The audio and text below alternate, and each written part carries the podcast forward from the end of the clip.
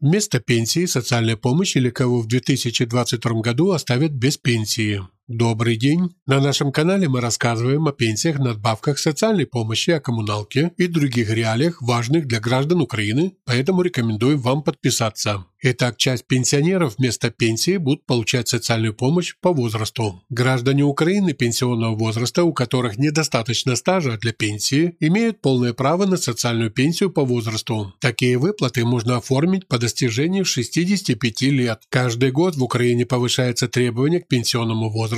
Так, в 2022 году для выхода на заслуженный отдых в 60 лет нужно проработать официально 29 лет. Для тех, кто не имеет достаточно стажа, предусмотрена социальная помощь, об этом сообщает портал Фемида News, ссылка на сайт в описании к этому видео. Какой размер временной социальной помощи? Лицам, достигшим пенсионного возраста, но не имеющим права на пенсию, выплачивается государственная денежная помощь в размере, составляющем разницу между прожиточным минимумом для лиц, потерявших трудоспособность, и среднемесячным совокупным доходом семьи в расчете на одного человека за предыдущие 6 месяцев, но не более 100% прожиточного минимума для трудоспособных лиц. Какие документы нужны для назначения социальной помощи?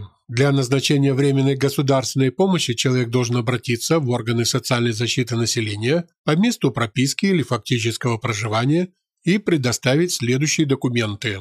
Заявление с предоставлением документа, удостоверяющий личность пенсионера и место жительства. Индивидуальный налоговый номер. Справку об имеющем страховом стаже выдается органами Пенсионного фонда Украины декларацию о доходах и имуществе за последние 6 календарных месяцев или за два квартала, предшествующих месяцу обращения за назначением пособия, копию решения об установлении опеки при признании лица недееспособным, копию удостоверения беженца или временного вида на жительство для переселенцев, справку о составе семьи, выданную уполномоченным органом по месту жительства, в том числе органам местного самоуправления. Если социальная пенсия оформляется не по адресу прописки, должна быть добавлена справка о неполучении такой помощи в управлении труда или социальной защиты населения по зарегистрированному месту жительства.